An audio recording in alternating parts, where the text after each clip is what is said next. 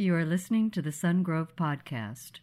For more information, please visit our website at sungrove.org. Well, welcome to church today. Uh, I have a friend who's a pastor in Colorado, and I saw that he put out a like this all points bulletin online saying the 8:45 service has been canceled because of the snow. We're only doing one at 10:45, and then I got up this morning. I was like, "Thank you, God!" Like, what a beautiful day, right? It's a good day. It's good to get up. It's good to get ready. It's good to come to church and be together. And we're so glad that you're here. We're in a service called Identity, Formation, Community, Mission. And we're talking about how spiritual growth actually happens. Uh, I have three boys, and a number of years ago, as they were going to get to be about the driving age, uh, I thought I got to train them on some stuff like related to the car, right? And so I thought, well, I'm going to train them how to change a tire. I just got my tires done uh, here in town, and uh, I'm driving along. We have on Saturdays uh, mornings what we call man time. And man time has been since my boys were little. It's time with the boys and dad. We go get a Starbucks. We talk about certain things. Uh, we hang out. Sometimes we do something together and we debrief on it. Well, this one day I thought, I'm going to I'm to teach them how to change a tire. So I said, all right, uh, I'm driving in the car, and all of a sudden I, I pretend like we get a flat oh, boys, we got to pull over here. And so I pull in behind in this park here in, in Elk Grove, and, and I pull over to the side. I say, guys, you know, we've got a flat tire. We've got to change the tire. And they're like, okay, no problem. No, it's cool, Dad, no problem. I'm like, great, I'm not telling you how to do it. I stood back, and you watch them all of a sudden realize, like, wait a minute. Then they get out, they see the tire's actually not flat. And they're like, Dad, it's not actually flat. I said, that's right. But what if it was? And what if you were going to drive and be by yourself? So you guys got to figure out how to change the tire. And then it's amazing because you see all their personalities come out. One of them's like digging through the car, like, where's the jack? You know, another one has already, you know, pulled out the driver's manual, flipping through to find out changing a tire. Another one's Googling 2006 Scion XB, right? And I'm not telling them how to do it at all. So they finally figure out uh, where the jack is, how to get it out, how to put it under the car, how to put it at the right spot to actually, you know, not do, hurt the, the body of the car, get it in the right spot. They get the crank out. They, they do that. They get it all up. And then we get the, the tire iron out and we they stick it on the, on the, uh, the lug nut and we're to loosen up the tire.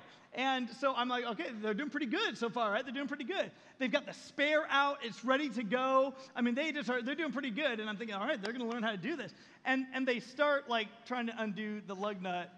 And I'm like, like, they're just like, you know, nothing's happening. And please understand, my kids know right, tight, left, loose, right? So they, they know how to like make it go the right way. And I'm like, okay, guys, all right, I got to intervene. Let me step in. So I get there. I'm like, let me show you how dad does it. So I get that thing and I'm going to just crank it down, right? I can't budge the thing. Pretty soon I'm standing on, on top of the car. Nothing's working, right? And I just got new tires. And so uh, what I realized all of a sudden was, you know what? It's really good that we had this formative experience because it's important for me to realize that when they put the tires back on, they cranked them way beyond specifications. So that week, I took my car and I said, "Man, we, we couldn't even get the tire off. You guys got." And sure enough, they'd like cranked them way too tight without doing it to specifications. The tire shop repaired it, got it all great, and it was good. But all of a sudden, I mean, wouldn't that have been horrible? Me by myself out on the road, got to change the tire, can't even get the thing to budge. We have these formation experiences in our lives. And, and there are times in our lives when you and I are tried, we're tested, we are tempted. And our formation experience with the, the fake, uh, you know, flat tire would have been a fail. Like, like we didn't pass the test. We couldn't even get the tire off. But in the experience, we learned something. We gained strength for the days ahead. We actually made some corrections so that it would become a reality in the future. It was a good experience, but I couldn't say that it was a success. There are times in your life and my life when we are tried, when we are tested, when we are tempted. And without that, you and I never become ready for the battle. We don't become battle ready. You don't get soldiers who are battle ready without them going through basic training, right? That's a formative experience. And so they're getting all ready to do that. Formation is where you and I are strengthened so we can carry what is ahead. See, we think it's a temptation that I failed. We think it's a test that I failed. We think that it's a we're being tried and either we, we did well or we did poorly. But the truth is, it's strength builder. It is building your strength so that you can carry more in the days ahead. And God declares our identity, and He moves us now into seasons of formation. It's one thing in your life to look someone in the eye and say, for better or for worse, for richer or poorer, sickness and in health, than it is to go through sickness and go through worse and go through poorer. It's when you're in those formative experiences that you test what exists in that relationship. It's in those experiences that you're tried, you're tested, you're tempted, and that we can all look around in our culture and in our own lives and say, there have been certain times we did well with that, and other times we did not do well with that. But God's intent is that they strengthen us so that we become battle ready. We need to choose to stand in our identity in the formation experiences. Because formation experiences always challenge our identity, don't they? Remember Jesus, he goes down to be baptized, and God from heaven says, You are my son, whom I love, in whom or with whom I am well pleased. That's his identity. But right away information, when we get informative experiences, it's going to challenge are you really a son or a daughter of the Most High God? Are you really a believer? Are you really? It's, it's really going to begin to challenge not how are we doing in this test or this temptation or this trial, but the challenge is always going to be against our identity from our accuser. And there's something we need to realize that we got to go beyond just information that sometimes people see formation, they think it means I got to get more information. So maybe you accept Christ, you invite him into your life as the Lord and Savior of your life, and now you're like, I got to learn everything there is to know about the Bible. Now, let me tell you, you need information. You need basic. This is your owner's manual. You need information. But I got to tell you something. You could have the entire thing memorized, and information plus application is what's going to equal transformation in your life. If all you have is information without application, applying it to your life, you'll never experience transformation. When people are surveyed and they say why they don't believe in God, you know what the number one answer is? Suffering. Suffering. I don't believe in God because of suffering. They would say, I can't reconcile the suffering I see in the world, or the suffering I've been through in my own life, or the suffering of a loved one. I can't reconcile that with there being a God. And so I'm going to choose because of suffering that I'm not going to believe in God. When Christians are asked, When did you grow the most in your life? They say, Suffering. Do you see the difference? It's the formative experiences that cause you and I to grow in our identity. Instead of saying, hey, suffering exists and I'm gonna, I'm gonna throw it out, I'm gonna you know, push back at God. Instead, we say, it's in the times of suffering, it's in the times of formation, it's in the times of testing that I learn to rely on God the most and He builds strength in my life. See, my kids at times will ask me questions to, concerning their hurts or their Christian walk or their life, and isn't it funny that many times the same things that our kids struggle with, we struggle with? Do you ever see that in the questions your kids ask? And you might come back to them. Well, I've got a lot of information. And you give them all sorts of information, but as you look at your own life, you might say, I've got a lot of information, but because I haven't applied all that information, maybe I'm not experiencing the transformation I so long for in my life. Why? Because information plus application equals transformation.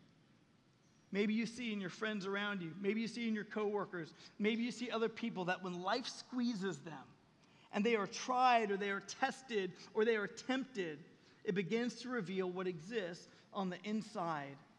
So, how do we grow spiritually? How do we move from identity to formation to community to mission? How does that happen? If you have your Bible, open with me to Matthew chapter 4. Matthew chapter 4. Jesus has just gotten baptized. And it was there that his identity was spoken. It says, You are my son or my daughter, whom I love, with whom I am well pleased. Right? So his identity has been spoken. And then Matthew's going to walk us through what the next phase is, the next season is. And he uses a word called then. Let me tell you something. Then introduces a new phase.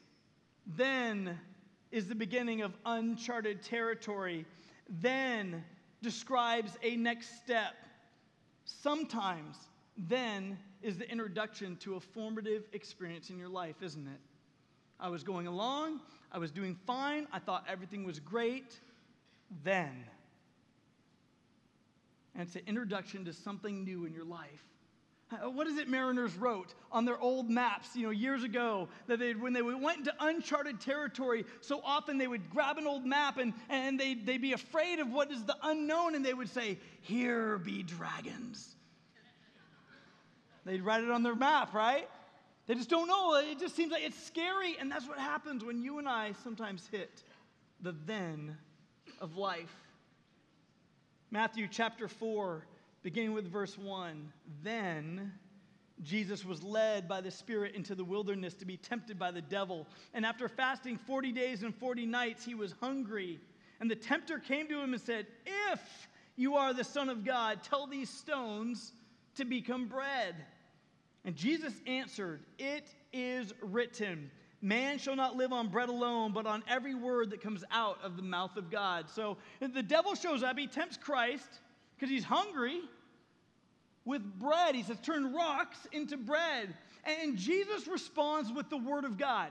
He doesn't talk about the benefits of rocks over bread. He doesn't talk about his ability to do miracles or not. He just says, listen, it is written.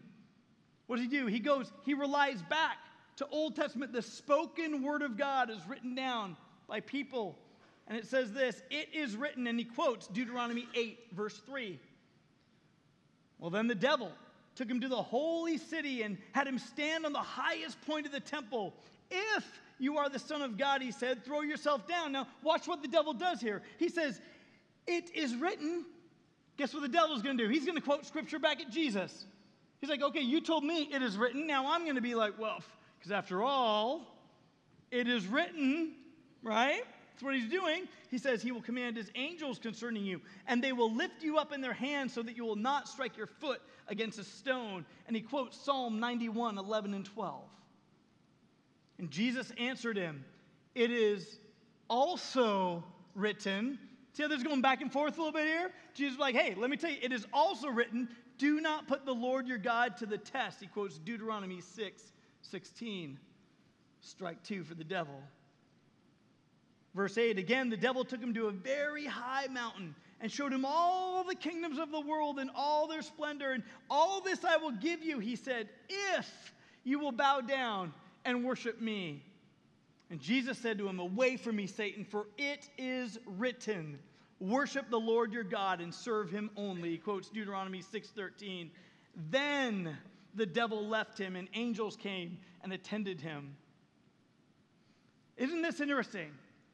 There's a then season in Jesus' life. He's carried out into the desert. After fasting 40 days, he comes through three temptations. He keeps quoting scripture back at the enemy, and the enemy does, first of all, what he does with you and what he does with me. The very first thing he questions is our identity. He comes to Jesus, the Son of God, and, he knows who he is. Satan's not wondering who is this Jesus guy. He's not getting up to speed late. Remember, the demons knew Jesus instantly. Satan is, in a sense, the leader, the deceptor, the, the leader of the demons. He knows exactly who it is, but one on one, he comes to him and says, If you are the Son of God. The first thing the enemy always does for you and for me, and even with Jesus, is to try to question our identity.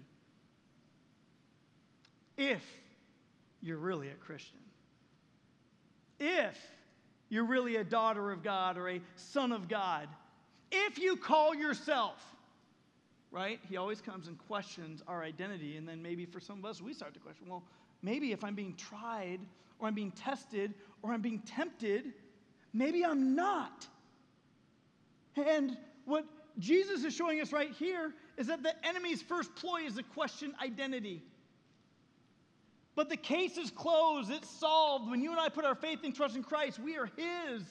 And those who are His are going to be tried, we're going to be tested, we're going to be tempted, but it doesn't undo our identity. It's a formative spirit. It's causing us to grow. Why would the devil, who knows exactly who Christ is, why would he come and tempt him? I mean, this is Jesus. This is God become flesh. This is the God who kicked him out of heaven for his pride. Why would Satan now come try to tempt Jesus. And the reason is that is a last ditch effort to pervert the nature of Christ's deity, offering him shortcuts to temporary gain. See, this is the exact opposite. What he offers him is the exact opposite of Christ's role as a suffering servant. God become flesh, living a perfect life to suffer, to humble himself, to take his death upon the cross, taking our sin upon himself. He who knew no sin became sin that we might become the righteousness of God. There's an unfair, unequal trade that's going to happen. And the, and the devil says, I'm going to try to pervert that very nature of Christ's deity from the beginning. More importantly, Satan always attempts to steal the worship that is due God. He's an egomaniac. He's always puffing himself up.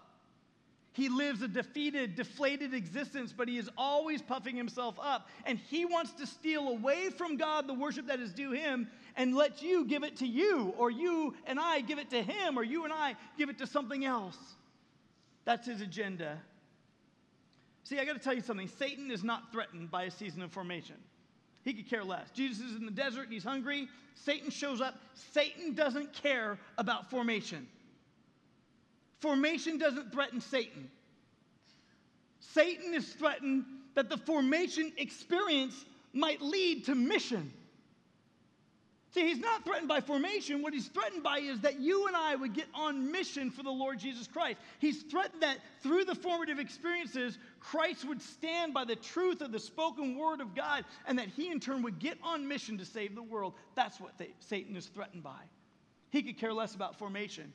He would love for you to get more information and think more information is going to help me simply be formed in formation. He would love for you to be in another Bible study.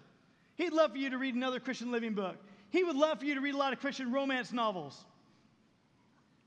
Right? All these things he would love. He's like, get, get filled up with information. Because unless you have information plus application, the strength building won't happen to ex- exist and have transformation in your life. See, he's threatened by purposeful significance. So, our formation experiences prepare you and I to witness. They prepare you and I to volunteer and serve in the church. Our formation experiences prepare you and I to become more and more like Jesus, to connect with other believers, and ultimately get on mission with great purpose. And that's what threatens Satan. But sometimes you and I get confused when we're in a formative experience. God, I understand my identity now. But now I'm going through these experiences, and maybe I'm not as strong as I think I am. Maybe God, maybe I, I, I just am, am getting older and I'm just giving in to things. And the enemy comes along, first of all, to question our identity.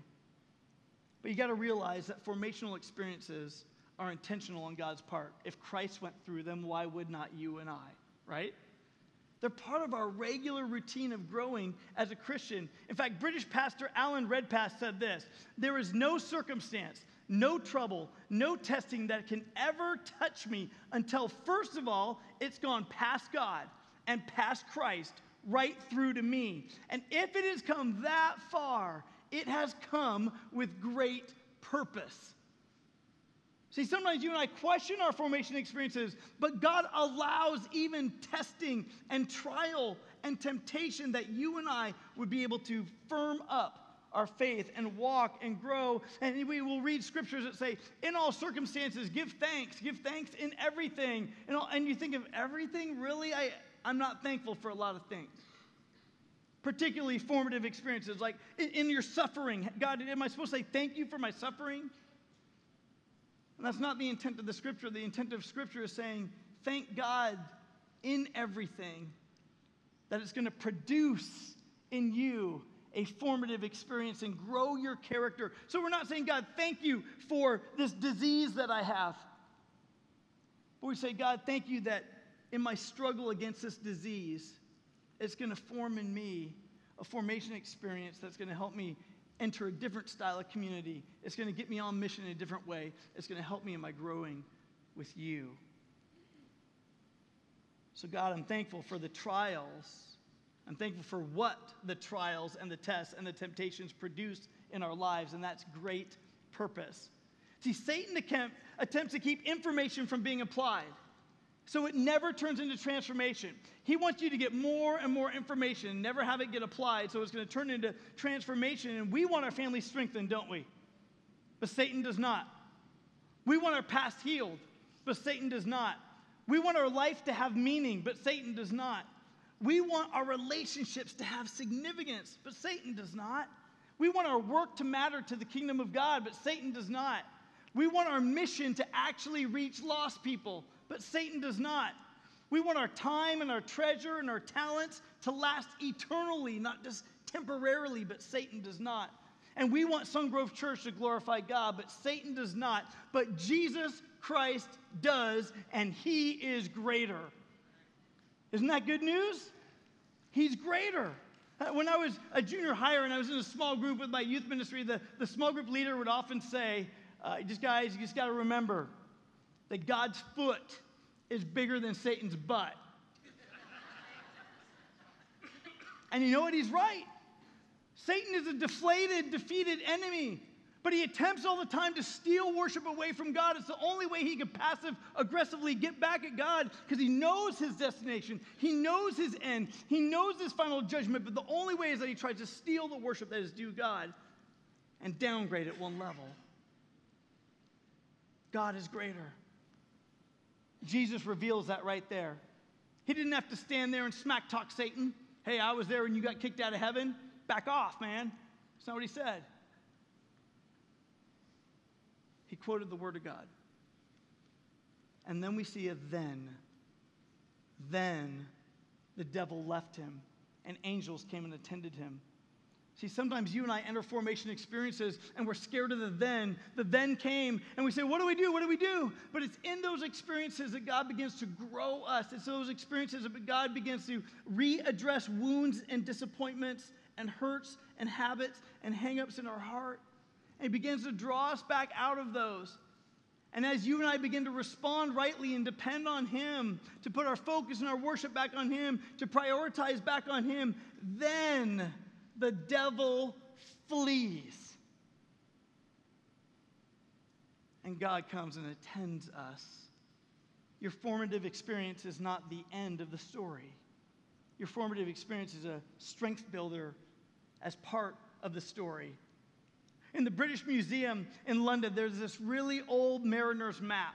And on this mariner's map, the, the cartographer who is creating it, he wrote, Here be giants in one section. And in another section, he wrote, Here be fiery scorpions.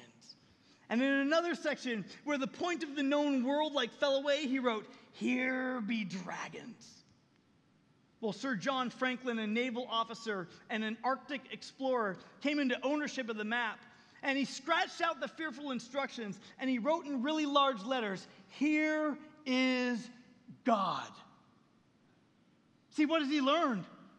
He's an Arctic explorer. He's been to the ends of the earth. He knows what it's like to walk through the desolate places. He knows what it's like to be hard pressed by the elements. He knows what it's like to face things that no human being has faced before. And what he's found in all his exploration is that he's found that here is God, that you are never beyond him, you are never behind him. He is with you wherever you would go, and it conquers our fear of the thens.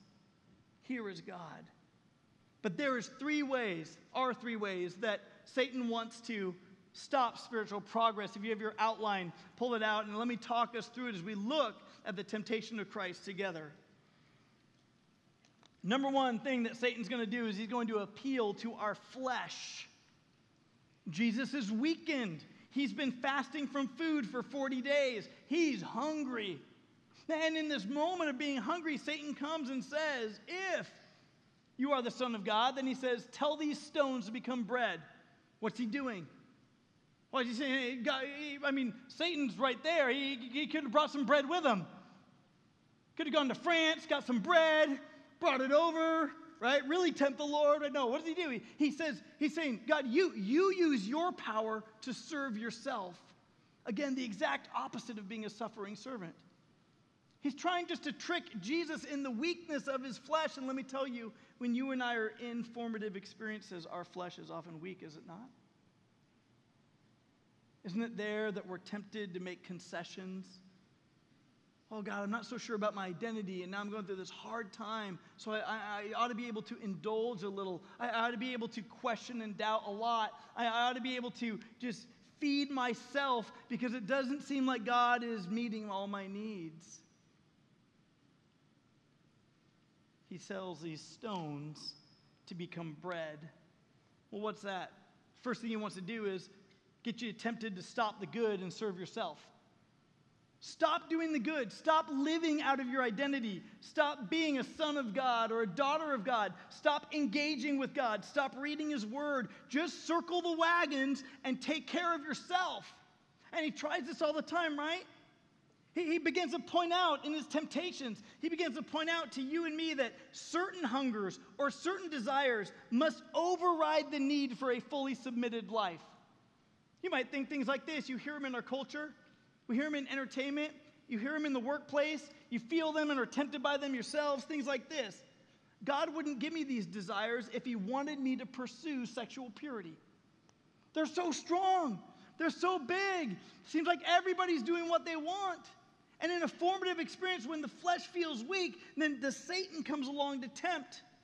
And he would say that these desires that you feel, certainly these desires must override the need for a fully submitted life he tempts us with rocks and calls them bread. We might say this uh, maybe we get tempted. Well, maybe God will give me this get rich quick scheme to bless me, and then I can give more.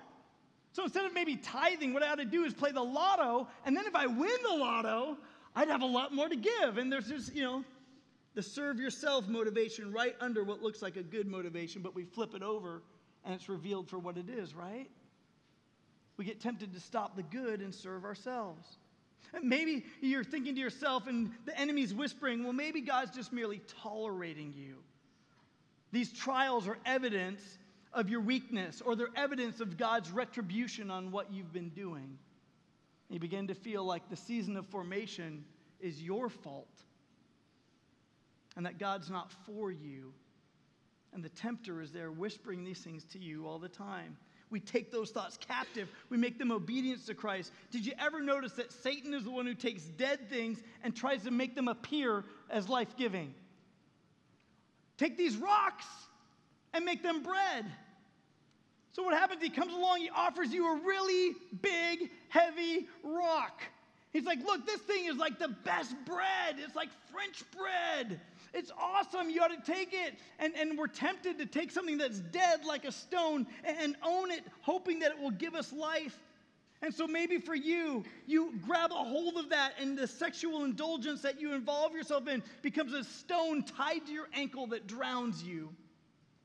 Maybe that disappointment, that suffering, that disillusionment you've had with God, you, you, Satan comes along and says, Be a victim hold that grudge against God and you, you embrace that large rock that he says is going to be a, a fulfilling, staining bread, and it becomes a stone that drowns you.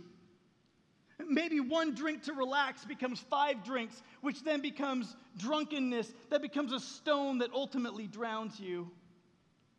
Maybe for you, that you begin to ask, did God really say that I should give return to him a tenth of my income?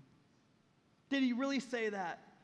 And so you say, forget it, I'm just going to circle the wagons and take care of me. Because where has God maybe been in different situations? And so you circle the wagons, but you quickly find that greed is bottomless and spending 100% on yourself is not enough. And so you find debt and you grab a hold of debt and you hold that as the stone that gets wrapped around your ankle and drowns you. What happens when we're tempted and we give in to believing that rocks are actually bread? we end up transferring worship away from the Creator and we give it to the created ourselves. We were not meant to worship ourselves. We do it by the nature of having a sin nature. But God comes along and reminds us in seasons of formation that there are little places that you and I have made idols. And He wants us to build strength there so we are not wrapped up and carried away and drowned by the stone that we're hanging on to for dear life. And so he's going to walk us through formation. And when we're in formation, he always reminds us of our identity. You are my son or my daughter, whom I love. Did you just fall flat? Do you have a big rock in your hand? Yep. You're still my son or my daughter, whom I love, with whom I am well pleased. Now let me train you and strengthen you to walk in that identity. But Satan doesn't want to do that. He doesn't want you to do that. He wants you to be spiritually dead. He wants to offer you spiritually dead things and tell you that it will make you alive. But Jesus is the only one, the only one with the power to take spiritually dead things and give them new life. He's the only one who can take your hardened heart and give it spiritual new life. He's the only one who can take the coldness of your heart, the distance of your heart, and give you new life. Only Jesus can do that. But Satan will offer you a myriad of other things, hoping that you'll embrace a rock and not find bread. So Satan not only appeals to our flesh, but secondly, Satan appeals to position. He appeals to position. He says, If you are the Son of God, throw yourself down. Satan, by the way, quotes scripture. Isn't that interesting? He knows the spoken truth. He knows the written truth. He quotes it himself. But this is what Satan does he manipulates it, he redefines it, and he changes it by just one degree for self serving purposes. So he's saying, Well, let me challenge your position. If you're the Son of God, then just simply prove it to me. Throw yourself off the top of the temple, and before your body hits the ground at terminal velocity, this scripture says that these angels are going to catch you so you don't even strike your foot on the stone. What does he say? He says, Don't tell me, show me. If you're the Son of God, show me. Well, Jesus is smarter than that. Jesus replies with scripture right back at him. He says, also is written. He tells them, do not put the Lord your God to the test. Guess what? Scripture number two overrode scripture number one. Why? Because Satan was manipulating it, twisting it, trying it, right? See, Satan will come to you and say, listen, you don't need to stand out in the world.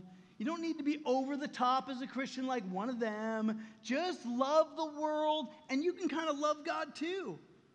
See, if you and I have this philosophy where we're supposed to fall head over heels in love with what the world loves, believe me, we can enjoy living in the world. We can we can enjoy living in the world. God has created much things about life, but we're not to love the world and its philosophies and its desires and its things. We're not to love and, and own those as idols, but we're to enjoy living in the world. But the enemy will come along and say, listen, love the world and love God. You can balance it, you can manage that.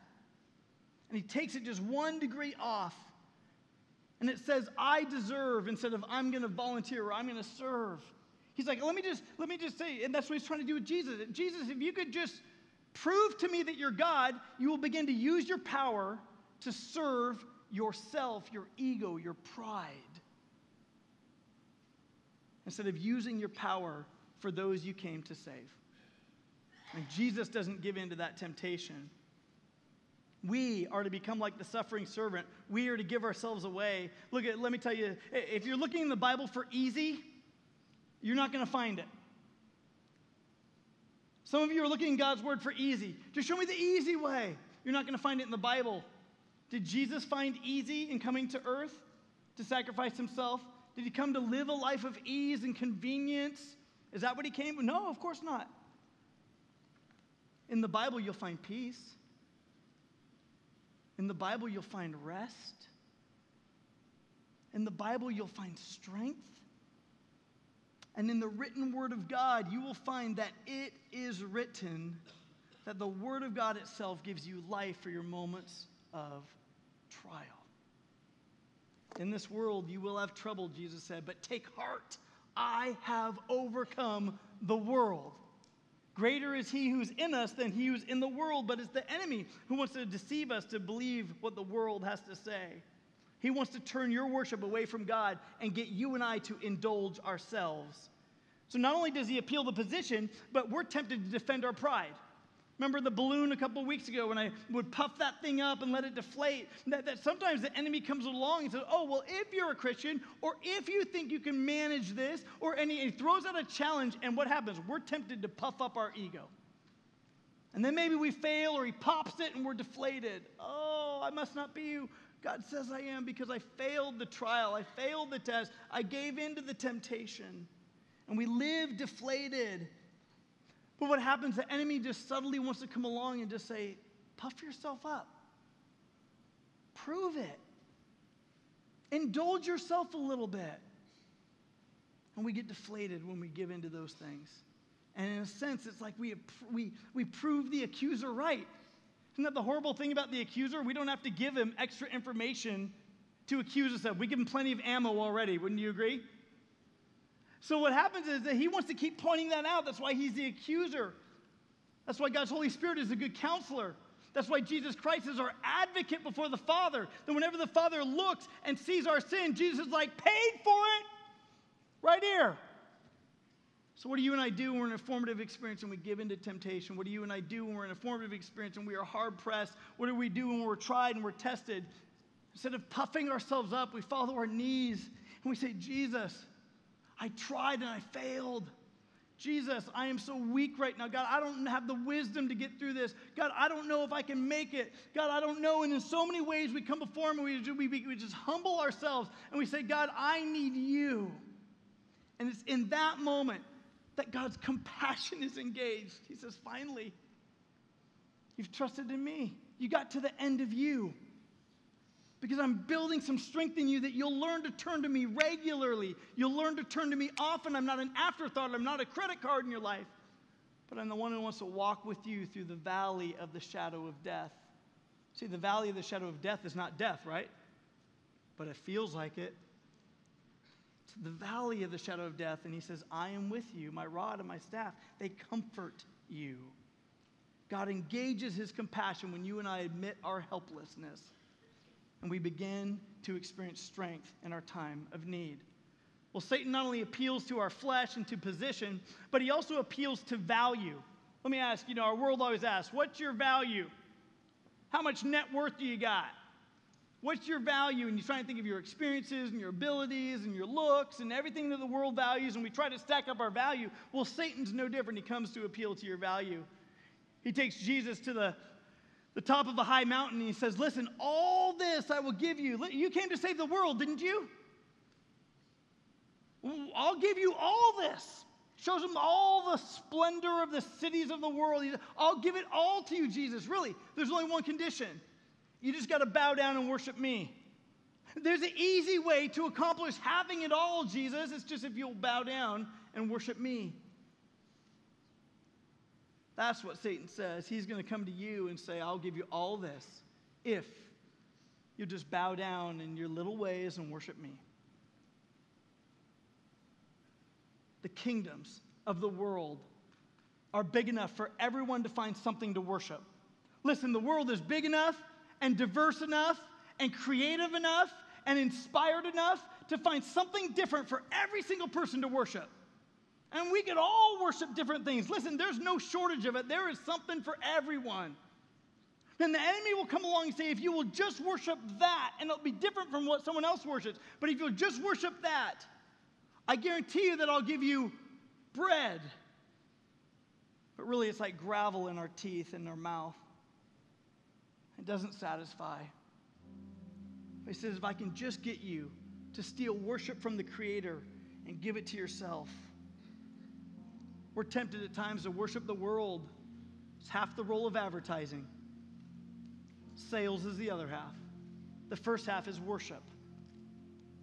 Worship leads to sale. Worship reveals itself in the sale. There's something for everyone, Satan will say.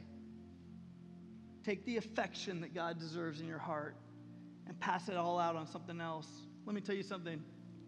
Jesus was tempted not to die for you and not to die for me. In the garden, he goes to pray before he's going to be, be arrested. And he is in such physical distress that he's in an actual medical condition where you can be under the most physical and emotional distress that you actually drop sweats of blood, that you sweat drops of blood. It's not that you just sweated a lot and that was like, you know, people writing about what it was like. No, it's actually, he's actually sweating out some blood because he's under such duress. And in that time, he says, Father, if there's any other way to be on mission, but not go through this experience, then let's do that. And then he says, But not my will be done, your will be done. See, there were times that, that Satan was still relentless with him and came to him and tempted him, Don't die for everybody, don't do it. And as Jesus was under the duress of what he knew was coming, he made a choice to stomp on the head of Satan, that serpent, and that he overcame it. Just like you and I can overcome that serpent by the blood of the Lamb and by the strength